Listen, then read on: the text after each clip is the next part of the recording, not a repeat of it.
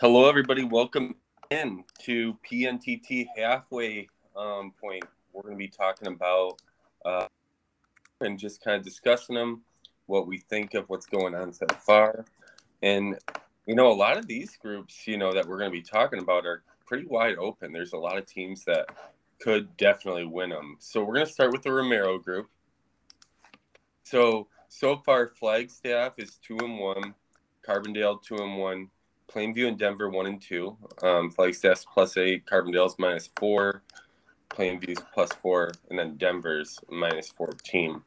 So Flagstaff, I don't think they were expected to um, do this well, but they they got a big upset over Plainview first game by eight points, and uh, you know Austin Bailey just dominated that game, and so did Samuel Lane. Uh, those two um, combined for uh, 42 points and 16 for 30 shooting.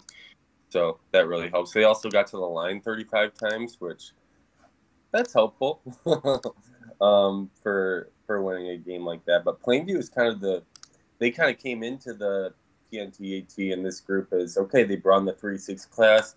They got a ton of they got a ton of uh, just talent, and it's like okay, if Samuel Slattery and Sydney Hall do anything like they are capable of, they should they should win this group pretty handedly, or at least that's what we thought. Yeah, for sure. I mean, and Plainview is a team with great history. Uh, not quite as much recently, a couple PTTs, but you know, historically they've been a powerhouse out of Conference 26.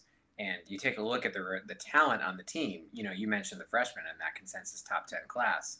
Uh, this is Coach Bills, by the way. I don't know. Yeah, yeah. You said I was oh, here. Sorry, I don't know. Uh, yeah, no, no, no problem. And people might recognize me by now. Who knows? Uh, but it's just all through the class. You know, all four classes are very talented. So certainly an intimidating. I think what were they? The three seed in the group. Is that right? Uh, yeah, and they're yeah. they're actually number four as far as class rankings goes in the league, and wow. the top three is Montpelier, San Antonio, and Inglewood. San Antonio so, team that I'm familiar with after today. But go ahead. Yeah. Yeah, they made. I mean, they put everyone on notice so yes. far this tournament. yeah, for sure. Um, but yeah, they're the number four overall. Like, yeah, the number four overall overall ranking. Um, so they they got some talent for sure.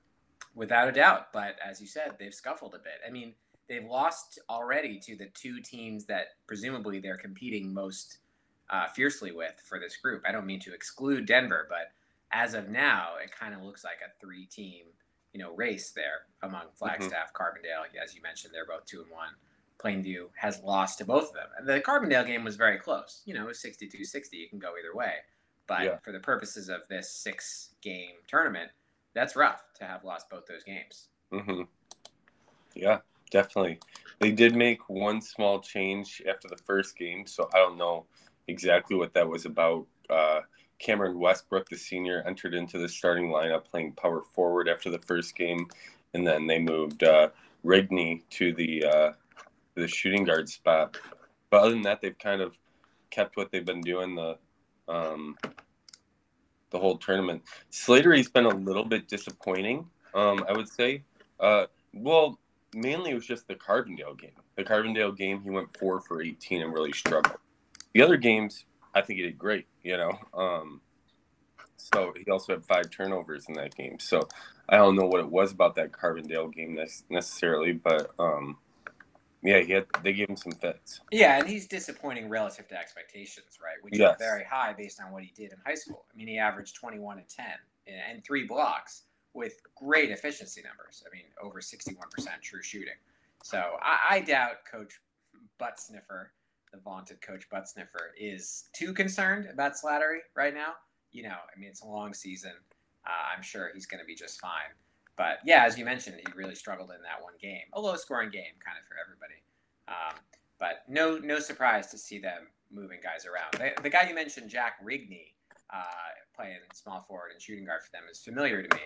I remember I was involved in his recruiting. I'm trying to remember, remind myself of the situation, but I remember liking him. He's a he's a very smart player, so he may be able to fit in well with all the rest of the talent they've got. Yeah, okay, that was a one-one net tie that they, they won against us. So something to think about for um, moving forward for Plainview they their next game is uh, St. Louis, who's two and one, lost the first game, pretty close to a, a solid Montpelier team, and then beat Lubbock and Aurora. And then they play us, right? And I feel like I I I feel good about my. You're feeling right good right now. I know. Yeah. Yeah, two straight wins. Yeah, two straight wins, and we're finally shooting a lot better, and that, that just feels good, you know. And it's like, oh, we can we can shoot 50%. Um, but so these aren't easy games, but you know, um, I I I wouldn't be shocked to I I'd call them the favorite probably in both those games and then the Denver game as well. Just yeah, be, and oh. and right, I was looking at the schedule too and having a similar reaction with no disrespect to your team at all. It's just Flagstaff and Carbondale play each other. So one of those teams is going to take another loss. Mm-hmm. And Flat, Flagstaff has Inglewood, which is right now ranked two in the country. They have the yeah. freshman class, won all three of their games so far, including, by the way, a blowout over Lansing, which is certainly something to get your attention. Uh, yeah. And Carbon, Carbondale has a couple of tough games as well. They play Dearborn and New York City, um, which I know has been a little frustrating thus far, but you know, another talented team. So I think you may be right that if Plainview can figure it out, uh, you know, they could just rip off three wins here and you know, we, things could look very different in this group one week from today. I honestly wouldn't be shocked if the winner of this group was three and three. Yeah, um, that could happen. That for sure. I, I yeah. So I mean, I guess it would take. I don't know how good you think Clemson is. Clemson's well, on Flagstaff schedule. Yeah. So let's talk about Flagstaff. Yeah. Okay. So Flagstaff. I mean, those are great wins, you know, and then um, I you know, the Aberdeen loss is a little is a little confusing. Not not confusing, but Aberdeen hasn't been as strong as they have been in the past. I think their coach has been trying to figure it out. They did yes. score 80 points in that game. Um, mm-hmm. Flagstaff's known usually for their great defense, so um, that's a little bit surprising that they gave up 80, 80 points in that game. Mm-hmm. Um, but he's been trying some different some different uh, different things out. I think, and uh, um, maybe maybe it's a sign of good things to come. I don't think, like you said, I don't think they're going to lose to. I don't think they're going to lose to Clemson. Mm-hmm. Um, so and but I also don't think they're going to beat Inglewood. right, right, right. So it comes down to that Carbondale game, and um, we'll see who wins that one. Yeah, I mean, I think Carbondale has a pretty good shot of beating yeah. Uh, and and probably New York City as well. Again, just based on the fact that New York City is still trying to work out some kinks. So, um, Carbondale actually probably is in the best position. I think they've got a real good shot of winning those games, and they're probably the favorite against Flagstaff. So, since they're a game up on Plainview, I think I would view them as the favorite. But I agree that Plainview being one and two is in a much better position than teams usually are at one and two at this spot but it comes down, yeah, it's like they've already had their chance to knock off the top teams, and they they they weren't able to do it. So mm-hmm. that that hurts. That hurts yeah. for sure. Yeah. Uh, one more quick thing on Flagstaff. I mean, you know, we might be being a little bit harsh on them. Like their overall, their rank right now is 107. That reflects yep. some, you know, lack of talent in the underclass ranks. But they were in the NTT last year.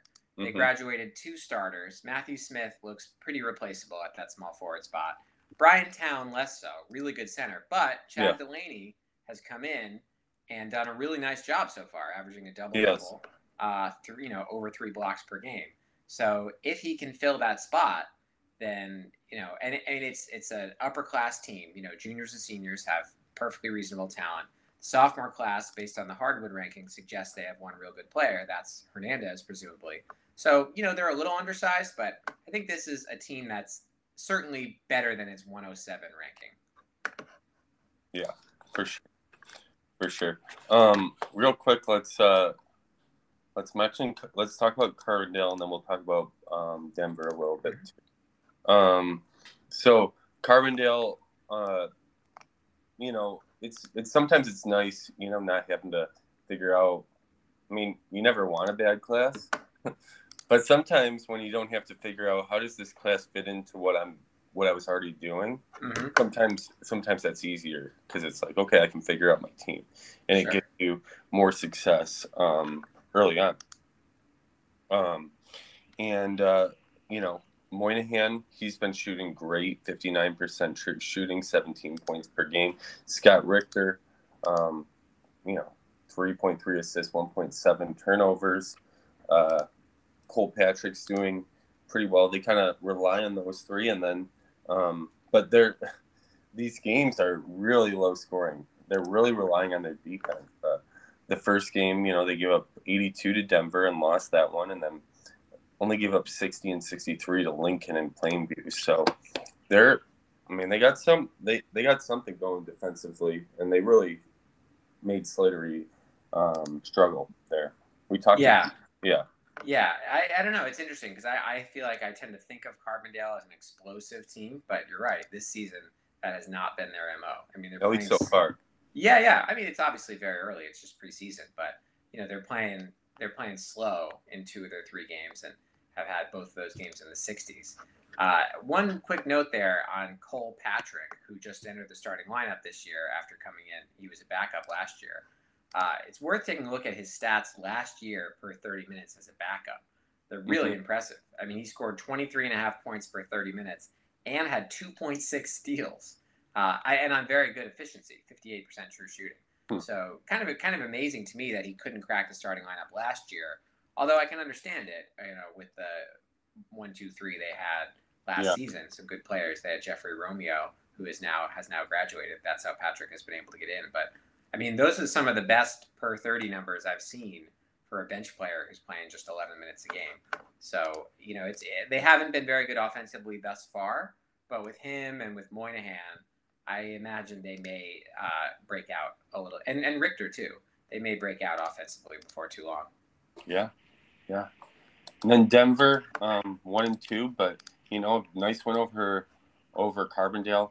They they kept Inglewood respect respectable, only lost by fifteen. Like that that's some I don't know. uh, I mean, I'm not I'm not much for moral victories, but sure. um, that's that's a really really talented team. Uh, we got Montpelier next, and Montpelier about as high as anybody right now. They just knocked off the defending champs for the Peanut and also for the NPT. Um, yep. Yeah, and then a two and one Des Moines, and then Plainview, who has a high ranking. They got talent, so I mean, I but you know, I don't see them winning the next game. But Des Moines and Plainview are are up for the are up for grabs. I think they could win both of those. Yeah, yeah, yeah. Those those those games are winnable, but the Montpelier game creates a real problem for them because they're gonna. I mean, they're gonna yeah. go one one and three most likely. And I know you said the winner of this group could be three and three, and that's possible, but they probably would not have the point differential advantage, even in a scenario where they're tied. Well, I don't, I don't think the schedule makers did them any favors. No, uh, well, yeah. who, who makes the schedule anyway? Uh, it's actually kind of random. So, um, I used to make it, and now uh, K Money kind of uh, has a algorithm that it that it makes it. So oh, okay. So you can right avoid now. the blame. Got it. I don't get the blame. No, it just makes it easier on me. yeah, sure. So, um, yeah. Well, you want to talk about the next group? Yeah, let's do it. Or are you predicting Carbondale to win that group? Uh, the more I looked at it, I think so. I mean, they have not had an impressive run thus far, for mm-hmm. sure. Um, but you know, you were kind of selling me on the Plainview thing. I was buying it, but now I think one of those two and one teams will hang on. And Flagstaff has Inglewood, so I'll give Carbondale the benefit of the doubt as the on the tiebreaker there. I also think Ethan Moynihan might be the best player in this group. Mm. Um, so he's certainly way up there. So yeah, I'll go with Carbondale. What do you think? Are you, you going to take Plainview? Well, if I'm taking Plainview, I'm probably picking them to beat me, which I don't want. Yeah. Okay. Well, you got to pick somebody. I'm gonna I'm gonna take Carbondale. Yeah. Yeah. Okay. So, um, cool. Let's talk about the Gonzalez group. Uh, St. Paul's looked pretty good out of the gates. You know, uh, they've, you know, blue, blue always, you know, has his team churning, and they usually do pretty well in the regular season of this tournament. He's tried a few different things and Khalid Newcomb. He's from he uh, started off at shooting guard the first game, and then he's moving to the bench for the second couple games. He played uh, that second game against uh, Fremont was was a big one, you know, um, and he went zone, and you know Fremont struggled a little bit. Uh, part of part of what helped St. Paul so much that game was they got to the line 32 times. Now Fremont they played really good free throw defense in that game. They held them to 53.1% from the free throw line on those 32. The fans were really waving some distracting pictures, I think, in this. Yeah, that must have been it. Yeah, and Fremont did well from the line. You know, they St. Paul has to step up their free throw defense. They're giving up 92.3, but um, but Amburn just he did not he he struggled that game. Um, he went 10 for 27. The zone I think really really bothered them. Um, you know, St. Paul's just so deep. They have so many different players that can do a lot of different things, and um, you never really know which one's going to step up on which night. But uh, you know, they they win the first game uh, pretty handily, twenty two over Des Moines, beat a solid Fremont team by uh, nine, and then they play Clemson, a game I think most of us would say, oh, they should they should probably win this game and um, you know, uh, Matthew Johnston had a chance to tie it up, tie it up with uh, 11 seconds left, but he shot a two instead of a three um, to bring him within one. And then they didn't follow him after that. So uh, that's, that's tough. Yeah. What, what his intelligence is there. It, well, yeah, they. It was kind of one of those ones where they just kind of passed it around, and uh, oh, actually, Matt, this is freshman Matthew Johnston from Green Bay last year. I remember him because I thought yeah. about him. I'm pretty sure he had like a 4.0 GPA. I got to look at this. I really think that's true, though. Uh, you know what? I'm sure you're right. I'm sure you're right. I'm not sure I'm right, but I think I'm right. I'm going to check this while you're talking. Keep going. Well, I believe you. um, so that was just a, I mean, that was a game they snuck out, you know, and that wasn't, you know, uh, Collier had a decent game. Uh, James Hall off the bench went nine for third, uh, 13 in that game. So, and his four, all four of his misses were from beyond the arc. So, um, you know, Blue's got some guys, you know, and each night it's a different guy that shows up. You never know where he's going to put people in the lineup. He's going to try and slow your top guys down. And, um, I mean, he shot 54% tonight. They shot a lot better from the line, eight for nine. Um, yeah, but coming up, he's got a tough game against Yakima, and um, I mean, the other two are Aurora and Aberdeen. Those are also tough games, but um, you know, I I think this could go a lot of different ways, and uh, the tough thing is that like even though he's got a pretty big point differential and stuff like that he still has some stuff to prove um, with Fremont and Des Moines just lurking and waiting to uh, waiting to strike if they do slip up. Yeah, I mean, okay, so first of all, I was dead wrong about Matthew Johnston. He has reasonable intelligence, 2.86, 61, so fine. But he did not have 4.0 GPA. Not sure where I got that. My apologies. Uh, I, I, think St. I think St. Paul is in pretty pretty solid position in this group with that nice yeah. point differential advantage. It's almost I mean, like a two game cushion. Yeah, and I, I mean Aberdeen has been struggling. It's a it's a good program that did pull off the win today, as as we talked about earlier. Uh, but that probably is a game St. Paul can win. And I mean, I, I will say I'm very impressed with what St. Paul is doing early on, having lost two really good starters in Gonzalez and Ewing from last year's you know Sweet 16 team, um, or uh, Elite Eight team actually, excuse me. So I I don't know. I mean, they they obviously have some talent coming back, and Blue knows how to use it. And from what they've done thus far, I th- I think they can probably go five and one. Um, yeah, which, which would be which would be good enough.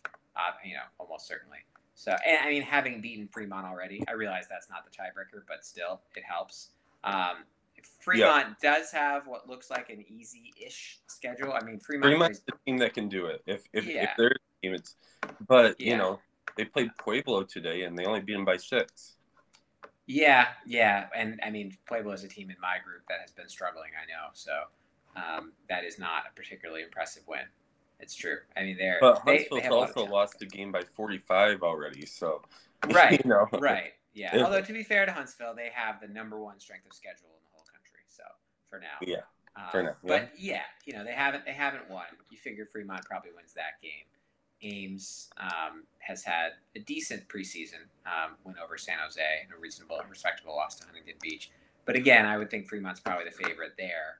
So they, they may very well be able to roll off three wins and put put some pressure. Uh, and I, I, guess probably the point you were making with the Huntsville having lost by 45 is maybe Fremont can undo some of that disadvantage they have right now and point differential.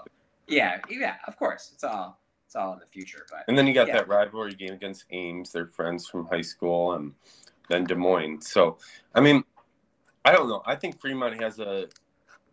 I mean, I think they have a decent chance of going three and zero oh here, and yeah. which would put them easily in the mix for an at-large bid into the PNTT playoffs. Um, right.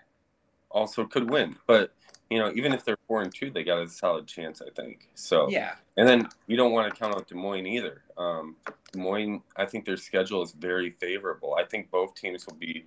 I think there's a good chance both teams are four and one heading into um, Game Three against each other. They play San Jose and they play Denver. Um, you know they. Uh, you know, Des Moines, Des Moines brought in a great freshman class. They're not starting any of them. They're they're all playing off the bench, and they seem to be doing fine without him. So, I I don't know. I'm not totally buying Des Moines. I I kind of think San Jose might beat him. Uh, to be honest, I mean, yeah. even though San Jose has that ranking down at 148, you know, this was a team that was in the Sweet 16 last year, graduated three starters. Uh, maybe I'm a little biased because they broke a three-three tie I was in. yeah, yeah. Finlay at point guard, but I will say, you know, because I followed Finlay's early career here, uh, he did not coach in Game One uh, Finlay was at center. So that game, I think you really have to throw out. And Finlay, for those who don't know him, is six two. So that was not an intentional choice. Uh, Marshall Lennon, I'm pretty sure, was a tie as well that they broke. Uh, hmm. And we know they still have Combs uh, playing some, playing a small forward with the impressive hardwood ranking, the sophomore. So I think that team, even though they haven't won a game yet, uh, you know, they had, like I said, throw out game one. They had a close loss today. Uh, I think they could very well come through and beat Des Moines and, you know, maybe not knock them out officially, but, you know, for all intents and purposes, make it a two team race in this group. Yeah, I can see I, I can see that. Um let's look at the last team, Aberdeen.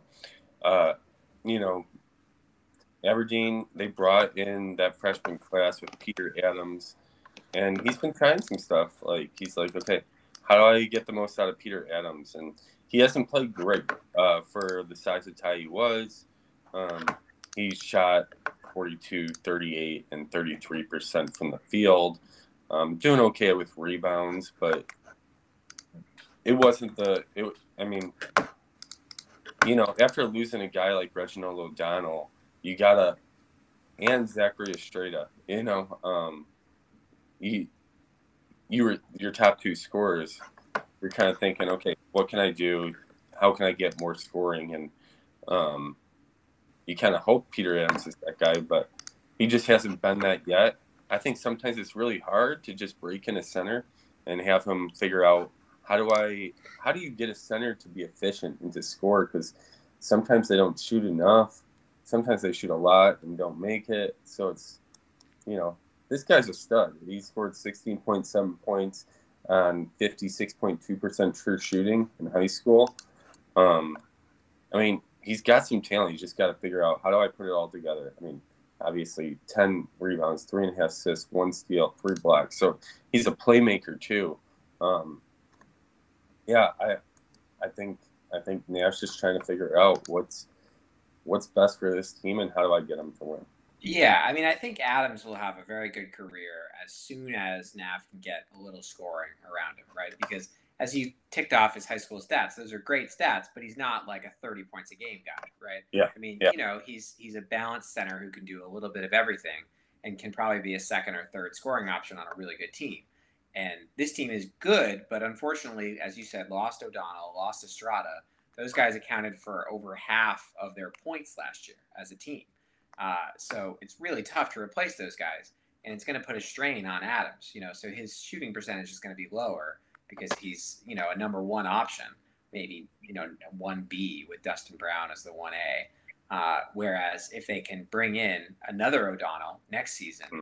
you know Adams could have a much easier time of it. But I was going to say I don't think Aberdeen Aberdeen necessarily will be eliminated from this group over the next couple games. I mean, they've got St. Paul on Friday, and I think St. Paul is better, so I don't see them winning the group. But I would not be shocked to see them beat Charlotte. I think that's a relatively even game.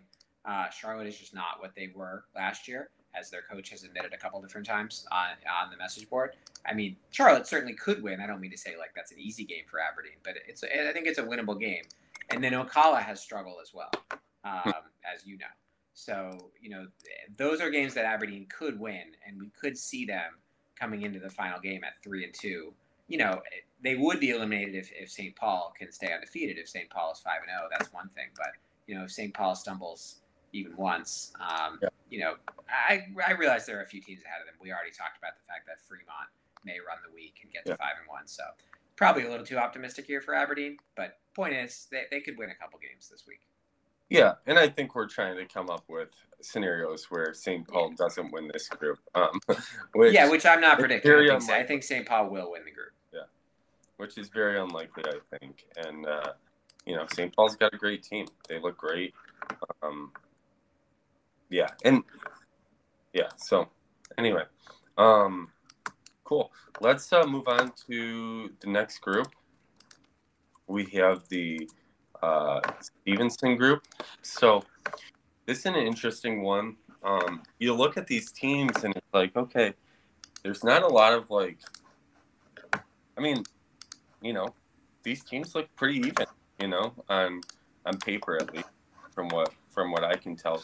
Ames, you said they benefited from getting um, a team that wasn't completely prepared in San Jose in the first game. They won that by eight against a team that didn't start their uh, their freshman sensation, right? Well, they, they started him at center. They, they had six six two freshman at center and the six eleven freshman at shooting guard. So oh. you know maybe that was an intentional choice, but I don't think so. Fin- Finlay has been moved to point guard since then.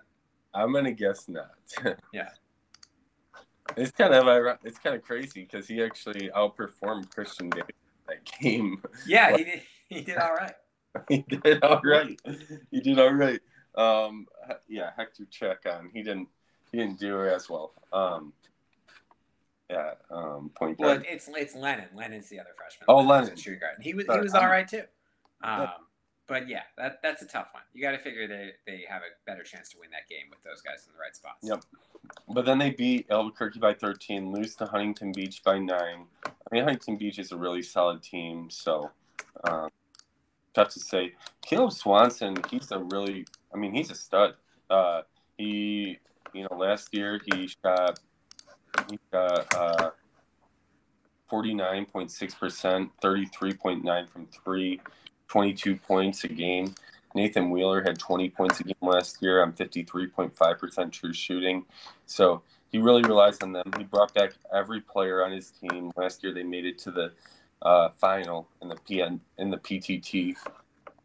So you got those, and then you kind of bring in Gavin Patterson, who is a solid player too. So this this coach, Coach Jacob X um, XC cross country, 16, probably year he graduated from high school or something. I don't know. Um, you know, uh, he, he's building something here. You can tell um, he's got some stuff. They struggled against a really good Huntington Beach team. That team's talented. They bring in great players every year, and uh, year in year out. Um, but you know they've they've done what they've had to do. Next up, they got us, Nashville, and then they got Fremont rivalry game, and then Aurora.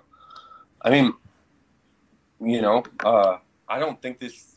I, I think this team's good. I'm not sure how good they are.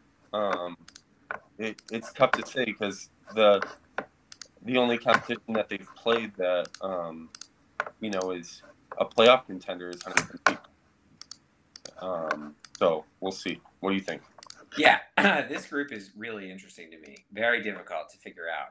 I mean, Ames is in the best position because they've already beaten San Jose and Albuquerque. Would you call uh, it the weakest group? If I, I, haven't looked at every single group to be able to make that proclamation, uh, and I know we're going to talk about the the Bear group coming up, and yep, um, you know, there's the larger group too, but mm-hmm. certainly, yeah, yeah. certainly, well, it's, not... it's, notably weaker than the ones we've talked about thus far, uh, and a few other yeah. groups that I'm familiar with as well, without a doubt. Um, and I mean, I, it's a little unfair to Ames to say what I was about to say. I was about to say like they kind of are doing like a circle thing where each team is beating you know another team, and, and mm-hmm. but that's not true. Really, Ames has won its two games against the group, so yep. you know they're in they're in a good spot. Um, but you know, you look, Albuquerque has beaten Aurora, and Aurora has beaten San Jose.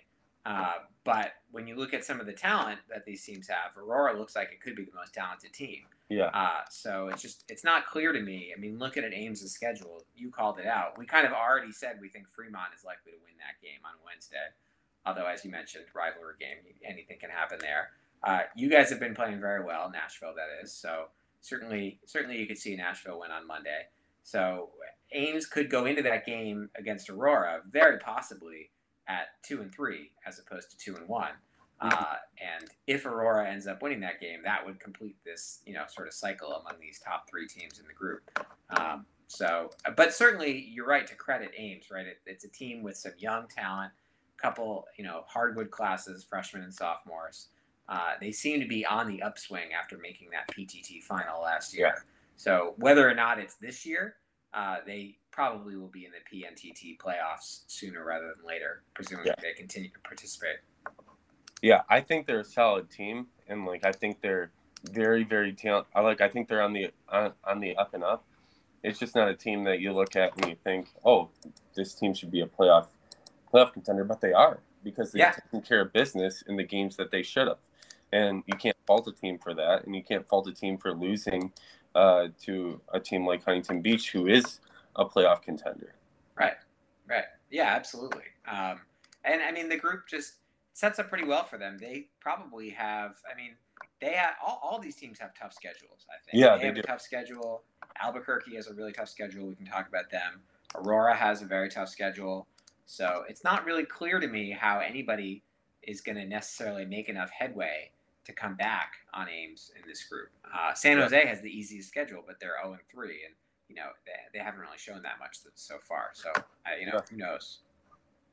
Let's talk about Aurora. I know they're only one and two, so they're a little further down. But um, I mean, it, like you said, I think they're the mo- they have the most talent. Um, yeah. You know, you got a 23-11 freshman class headlined by Talha Brown, um, who, you know, he shot incredible in high school. At small forward, he shot 62% on six, 16 points, 1.7 steals. So he's a guy that he, he seemed like he was a perfect fit for a shooting guard. He just hasn't performed as well as um, coach was hoping. I think I would say that's an understatement. I mean, he's yeah. shooting he's shooting twenty eight percent from the field and scoring four points a game. But go ahead. Yeah, yeah, and I mean, this this is a team um, that lost their two big men. They lost Sebastian Weber and Caleb Cottrell, both solid players. Last year, Omar Marks shot a ton. Um, and though he wasn't like have a, he had a 42.5% field goal percentage, he was 54.9 um, true shooting because he shot so many threes. About half his shots were threes, and then he got to the free throw line a lot. And he made a lot from the free throw line. So far, you know, he um, he's doing very similar things to what he did last year. He's he's a high volume shooter that is fairly efficient, you know. Uh, but he's put in uh, Car- uh, Carson Shoemate at center, and then he's tried a few different things. He's tried Clyde Romero, Romero, Anthony Jackson at um, power forward. He, yeah, I I can I can tell him Cook's just trying different things, seeing you know what works, what doesn't, and I think it'd make it a lot easier if Talha Brown would stop getting in foul trouble and stop missing all his shots. yeah, I, I, can agree with that analysis for sure. Uh, you know, I mean, as as we say a lot, it's tough for these teams that are have graduated some talent and are immediately oh, yeah. thrown into the fire in the PNTT, right? Uh, I mean, I know my team is one of them. Uh, so it, it happens. You lose somebody who's important to your team, or in Aurora's case, two starters. You know, you're not going to be what you you'll be better at the end of the year than at the beginning of the year. But unfortunately, yeah. the tournament happens at the beginning of the year. This one does. So yeah, uh, you know, just have to to work it out. Um, and I don't know. I, I I don't see them turning things around in time, given the schedule they have. Yeah, I mean, but yeah, I mean, Lubbock's going to be tough. St. Paul's going to be tough. Right. Um. So, but if you win one of those and um, Ames drops there too to tough teams. You know, you get you split those. Ames drops one of theirs, and you have a shot, right? If you yeah, yeah, yeah, it's true. And as we said, Albuquerque has a very tough schedule too. They're playing Clearwater and Rockford, so those are not but, easy games at all. Let's talk about Albuquerque. So they won their first game against uh, Aurora by 13, lost by 13 to Ames, and then they came back and won by 11 versus Virginia Beach. Uh, Albuquerque. You said they have a tough schedule, but uh, Muhammad Williams, this guy. I mean, this is this this is the uh, thorn in your side. The one that, yeah, I know. The one I'm that got away. Right? I'm the president of the Muhammad Williams fan club. so I mean, he's well, he shot 8.3 threes per game, and he's made 48 percent of them. He is shooting better from three point land than field goal and from free throw, um, which is pretty hard to do. And then he added Cameron Jamison, um, I forget what size tie Jamison was in high school, but 18 point, yeah. Yeah, 18 point per game score, 58.9% true shooting, 11.6 rebounds, 3.8 blocks. So this guy, I mean, he's, he's a pretty solid guy. And they also brought in Mason Hood. Um, this class, it seems like they were underrated by um, the Mags, but uh, you know they they're two and one. They've taken care of business other than that Ames game. I'm not exactly sure what happened in that game. Let me look. Uh, you know, Ames played well. They shot 47%, held them to 43, um, 43%, and uh, you know they won the offensive rebound battle, um, and they got to the line about um, three more times. So uh, that's how. I mean, that's that's a little bit about how they won. They did everything a little better, you know, and uh, yeah, but Albuquerque's got a tough schedule coming up. So they got Clearwater, Rockford, and San Jose. And well, I would think San Jose is going to be getting better as the year goes on. Um, Clearwater, Rockford are both solid teams in, in and of themselves. Without a doubt, for sure. Those are very, very tough out of group games. Uh, but Albuquerque is certainly better than its 149 ranking.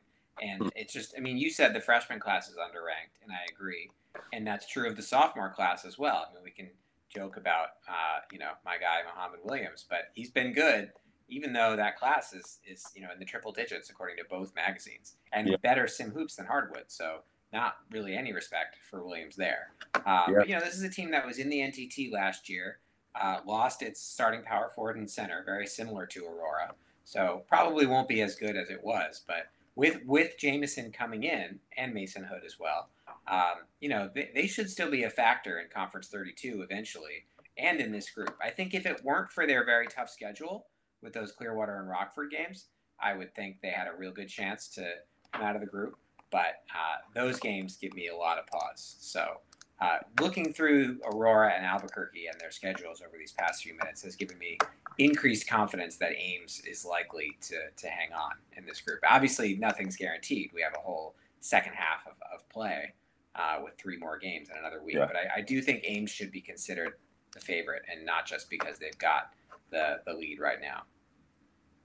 All right, yeah. Let's talk about the last team, Virginia Beach. They won their first game against.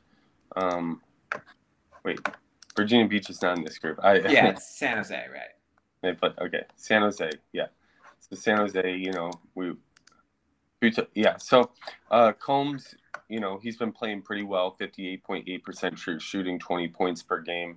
I think he, uh, you know, Lennon played out of position one game, but um, probably not as great as he was hoping. What do you think of Finley? I mean, you were on him. What do you think he's performed um, better, worse um, than you expected so far? It's, just, it's, tough to say. I mean, as we said, he was out of position in the first game. Uh, played pretty well at center. You know, being asked to do a lot. Yeah. In in this in the second game, he had eight points and eight assists and no turnovers.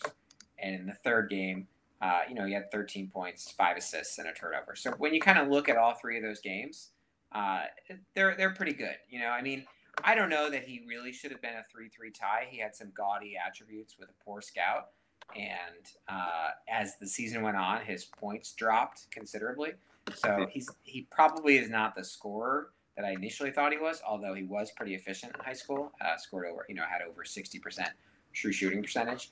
Um, but he, he's supposed to be sort of a do-it-all point guard, somebody who can score, defend, and pass. Uh, and right now, he's mostly just passing. You know, he's got 6.1 assists per 30 minutes and 0.7 turnovers. He only has 0.3 steals. Yeah. Um, so I would say not quite up to the level I would expect, but you know, this will be about who he is as as the season goes on. I imagine those steal numbers will improve. What he what he really is supposed to do is improve the play of those around him. Right? He should make things easier for Combs yep. and easier for Marshall Lennon, the freshman big guy. Uh, and I don't know that that has been happening thus far. So you know, Coach Rido is going to have to find a combination, uh, you know, style to play and you know the right lineup and everything uh, to sort of unlock what the rest of the team can do. Uh, but you know, it could take a freshman point guard some time when that's the role that he's supposed to fill. So yeah. I think he's been fine thus far. He's certainly not setting the world on fire, but I wouldn't be upset about his play either, especially given that he's only played two games at point guard. Definitely, definitely, and I mean they're losing thirty-eight point um, five points uh, from their senior from their seniors who left last year. Mm-hmm. That's mm-hmm. hard to replace, and they weren't a they weren't a prolific scoring team last year. They scored seventy four point four points a game, so uh, just something to something to think about. You know, we said you said is this group the weakest group, and if it is, it's because everybody except maybe Ames lost a lot from last year's team, right? Yeah. I mean, Albuquerque and Aurora both lost two important starters, and San Jose lost three starters. So you know, I mean, you know the groups get formed i know based on how play goes last year and that's how the seeds work and everything and that's how it has to be. You know we don't know what kind of recruits anybody's going to bring in. Uh, but sometimes there are going to be situations where an entire group is a little worse this year than it was last year and i think this is that situation. Yeah. All right let's uh let's transition to Okay so we're gonna start with hot springs and i i don't know i guess i was talking on him and on the message boards, mm-hmm. uh, and he's like, you know what, you probably you probably were right to. And then he goes on this he goes on this like he, he goes on to say that our string of recruiting luck finally graduated out, and we failed to put any points until the fifth week last. Yeah, you saw this. Okay, great. I, I already posted back on the message board. This was shocking. He's got a 12-10 class, and he didn't put, recruit until week. How is that possible? I don't know, but I I need to do whatever he's doing. like, so I mean, the rest of us are really falling asleep on the job. If these three players were presumably unrecruited for the first four or five weeks of the season, I, I guess so. I guess so. Um, you know, and you look at these players, and it's not like, oh man. I mean, they're good. Yeah, yeah. But you don't look at them, and I, I mean, I can see why they went unrecruited. Like, sure. I, am not looking at their ratings. I don't know what that. Oh, I'm looking but, right now. I'm going to check right now for you. Joseph but they're all good defenders. It looks like they can all pass a little bit. They can all shoot a little bit, and they're efficient shooting. So, um, yeah, yeah. Uh, Cooper does not have impressive rankings with, with rating attributes. Excuse me, with a fair scout. I won't go through everything, but uh, Hunley a little bit better, but he's six two, excellent scouted. Not not a lot of upside. So yeah, I mean, this is. I guess these are the guys who could be available. Long had some nice nice ratings, but a poor scout, and you know who knows where his stats were at week five, so that could be why he was available. But interesting. So they got you guys next, um, and sure. they're and they've won all their games. Uh, you know, the, they. Uh, I talked at length about their game versus Huntington Beach because I don't think I've I don't think I've seen 44 free throws in a game. Have you? I not that I remember off the top of my head. That is a lot. Yeah. Um, so they scored a lot of points, but mainly because they had they made 32 free throws in that game, yeah. um, and beat a really solid team though. But they beat a really solid team. Mm-hmm. Then they go on and they beat Lincoln, and Lincoln's trying to figure out um, themselves. You know, working in Michael Kahn into their into their lineup, who you know, I talked a little bit about him. He's he's great, but he's he's no he I mean, he's great. And he was I think a 14-14 tie. But wow. He, but he's he's also not as good as Anthony Bayer. Like yeah. Anthony Bayer is incredible. Um so and he's had his struggles, only 40% from the field so far. Much of that was because he had a bad game um, against Carbondale today. I, I, think I'm noticing a trend that Carbondale does pretty well against uh, opposing big men. yeah, you're right. That's a good point. So um, maybe not all his fault. Uh, yeah. So, but uh, you know, they beat they beat Jefferson City. They beat Hot Springs by eight. All, these are all single digit wins, but they're winning. He's switching up his lineup a little bit, and so, um, or sorry, sorry, I messed that one up. Um, they beat they beat Lincoln and they beat uh, Huntington Beach. They haven't played Jefferson City yet. Yeah. So next, and then they beat Macon um, by twelve. So next up, they have you guys. Um, mm-hmm. Yeah, how do you feel about that game? I mean, it's certainly an interesting one, given how good how good they've been thus far. Absolutely. Uh, I mean, you take a look at what they've done. They've had two of those freshmen in the starting lineup. And I mean, we were talking about this a little bit outside of a podcast, how balanced scoring can sometimes make up for, you know, lacking one superstar scorer, right? And yeah. that's what they have. I mean, Hot Springs has five players averaging in double figures right now, all, yeah. in, the, all in the starting lineup. So, you know, the we, we said this, right? The pressure in, on, like when we were talking about Aberdeen, Peter Adams has a lot of pressure on him because they don't have quite as much scoring as I'm sure NAF wants right now. Uh, Hot Springs, by contrast, has enough scoring that nobody has a huge load, yeah. and they all can, they all can just be you know doing a little bit and contributing. So, and that's sort of how the team functioned last year. They had three guys in double figures and then one who was at nine point nine.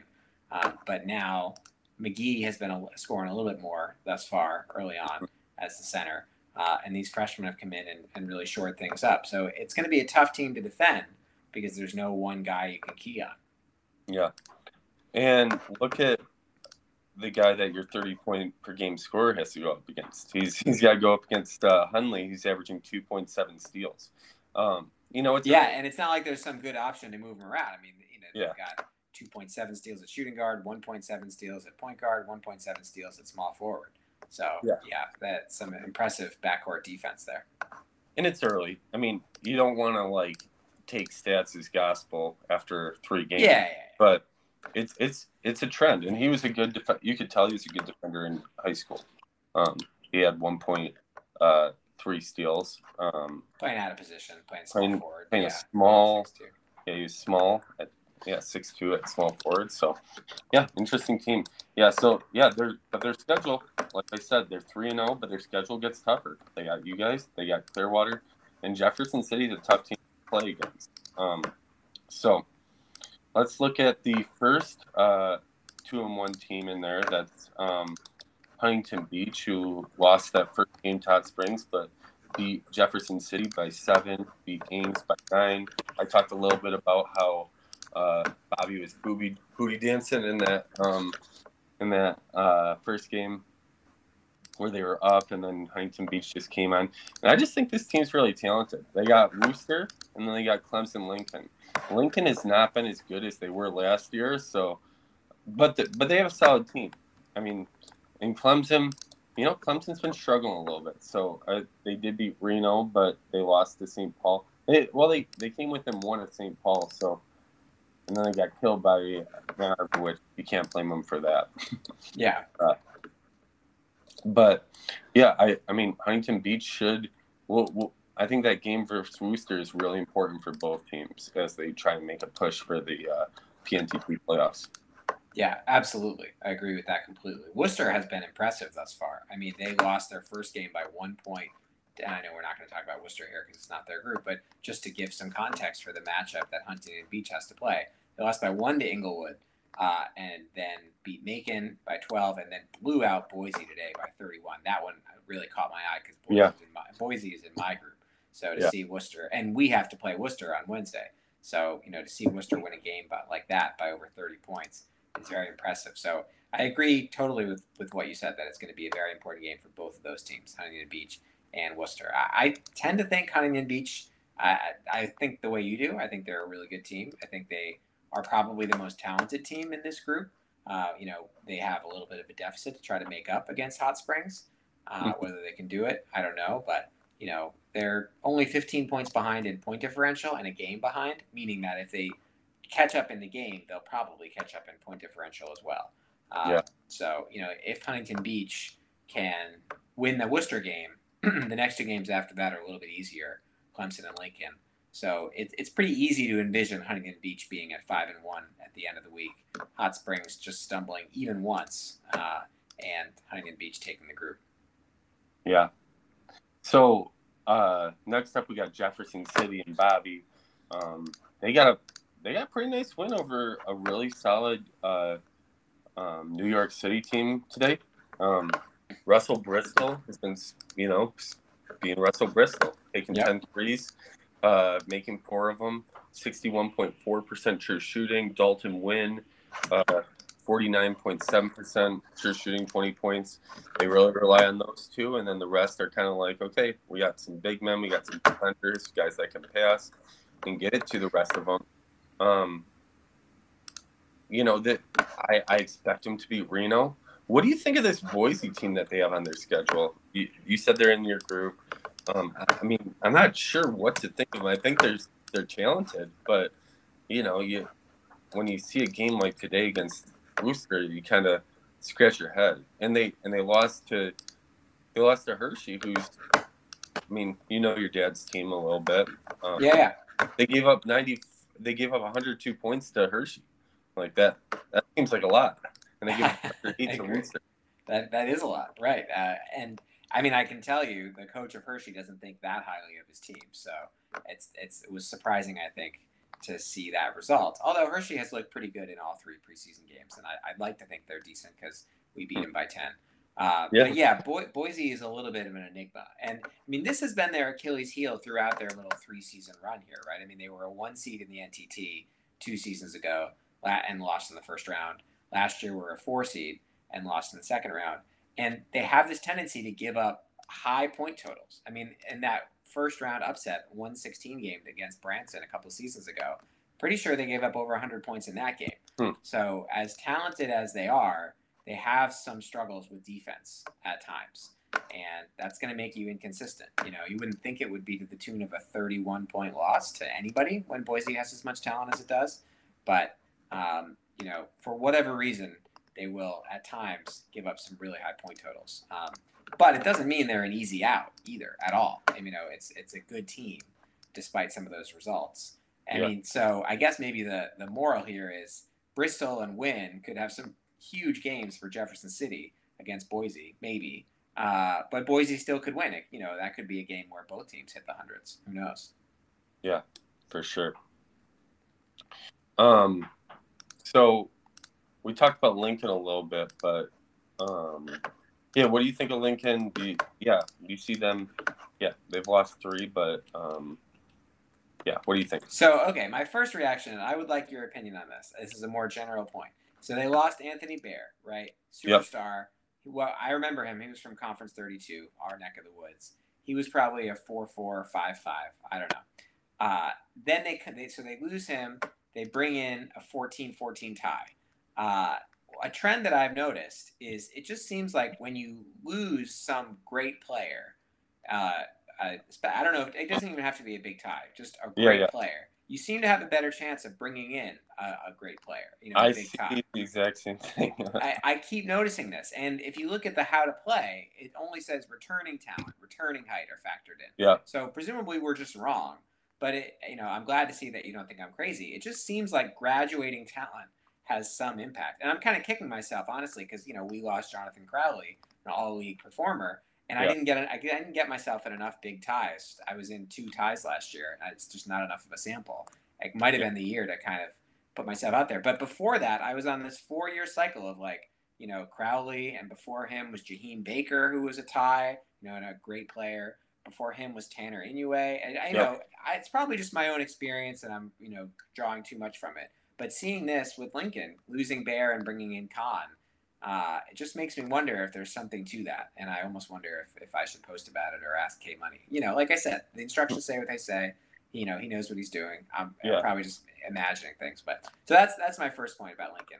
Second, I just agree with what you said, right? No matter how good Khan is or will be, he's not Bear. Bear was unbelievable last year. You know, 20 points, thir- thir- almost 14 rebounds per game, almost four blocks, 27.4 game score.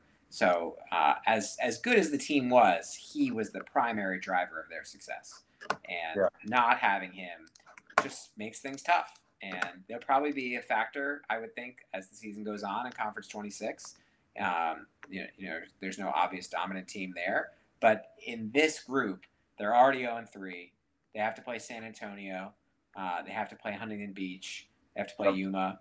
So I, it's just, I would think this team will be fine and they they still have some returning talent. Andrew Patrick, most notably, senior power forward, but I, I, can't see them really climbing the standings too much in this group. Yeah, for sure. Cool. Um, well, yeah. So I think this one's the most wide open. Um, who do you think? Yeah, who do you think comes out with it in this group? Out of this group? Uh, I mean, it's tough because Hot Springs plays us, right? And so it's almost like you were saying, you know, you don't want to mm. Uh, make a pick about a yeah. team that's going to play you got you know your own team. Yeah. Um, but you know, even separating out that game, they st- they have to play Clearwater, uh, which is another good team, and obviously Jefferson City. Jefferson City is no easy game. So I, I imagine them dropping at least one game moving forward. And Huntington Beach is sitting there at two and one, uh, and that's the team. Yes, but you know they really just need to win that Worcester game.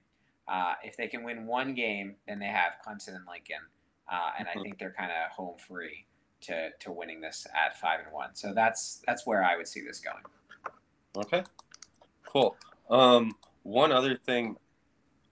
Um, yeah, let's do it. Uh, so, um, so I wanted to kind of talk through what the uh, bracket would look like today if it okay if it sure. happened. Um, so right now, um, the one seed would be San Antonio, then Inglewood, then Montpelier, and St. Paul would be the four seed. Five seed would be Hot Springs, and Arbor would be the um, the six seed. Rockford, and then you. Okay. And then Ames, and then Flagstaff, and then Yakima. Um, I'll I'll uh, I'll clean this up a little bit just to yeah.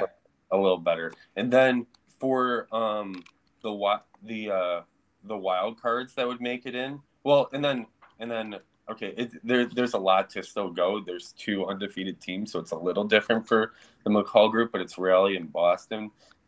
Raleigh's plus 69, so Raleigh would be um, the last seed, um, yep. the, the 16th. So, and um, because we had like we actually had a lot of teams, and we have uh, more groups. Um, we're doing uh, four wild cards, so that there'll be 16. No one's getting buys this year, so it's a little different. Um, but Lubbock um, would be the first wild card with two and one plus 55. Uh, and then see, uh, Worcester would be the second one, two and one um, plus 42 aided by a 31 point victory today. Go on. Yeah, yeah, and then um, let's see, just make sure I'm not missing somebody. Looks like Clearwater to me, right? Yep, Clearwater would be plus 20. Um, and then I guess we would be the next one at plus. Ooh, yeah, plus 17. Yeah, yeah, you're in there. Um, so that would mean that it would be uh, San Antonio would actually get to pick their opponent, but for all intents and purposes, we'll say they play Raleigh. Um, so it'd be San Antonio, Raleigh, and then on the other side, it would be Inglewood and Nashville. Mm-hmm. They killed us in uh, scrimmages, so. um, and then Montpelier, the three seed, would get Clearwater, and St. Paul, the four seed, we'll get Worcester. Uh, this uh, five seed Hot Springs would get Lubbock. Ann Arbor would get Yakima. Rockford would get Flagstaff, and you guys would get Ames. So that's if it were to end today. There's obviously a lot that would happen uh, up to that point, but I mean, you know, having uh, also it might set up a that would set up a second round matchup between Ann Arbor and Montpelier, which would be a fun rematch after Montpelier destroyed them today. So. Yeah, and I'm pretty sure that was Ann Arbor's only loss last season, right? Yeah, it was. The title it season, was. They lost to Montpelier. Yeah, so there's a little bit of history there. For at least at least from this year, they don't have to worry about it counting against their uh, regular season records. So that's nice for them. sure. That's nice for them. So yeah, I don't know. Coach Blue said, "Why don't you do that?" And I was like, "You know what? That's easy. I can do that." Yeah, I sure. Talk, I could talk about, uh, but I mean, there's some good games. I mean, those are some really solid teams, and there's also a lot of really solid teams that are that are left out. Um, and some of those teams can work their way back in, but you know, I was I was kind of surprised. It's like I was I had really high expectations for Lansing. They got killed, but that that game versus Englewood was crazy, and then they lost to Ocala today. So that they got they got some stuff to figure out. Yeah, without a doubt. Um, so, are you going to do, or are, is anybody going to do like a playoff preview podcast for the PNTT? Yeah, I could do that. Um, usually, I don't, just because it's like we get those we get those things running really fast. I know, I know, that's the problem. Yeah. Uh, but I could, I mean, I could do a playoff preview podcast where I release the bracket and stuff like that, and uh, kind of get people excited. Yeah, that would be fun. I mean, especially if you have the one seed like private message you to pick the you know their opponent, right? Then you really could reveal reveal it on the podcast. Yeah, yeah. That I've done that before. I think one year I had um, the team that was picking their opponent pick it live on air, like. but I don't know. I I like doing these things, um, and sure. uh, yeah. So, well, anyway, thanks for coming on, Coach. Yeah, quite a while, but we had fun. Oh yeah, absolutely. I'm just I'm just hoping you know we're in the bracket as of right now, as you said. I'm hoping we're there next week when it matters. Yeah. And you you too.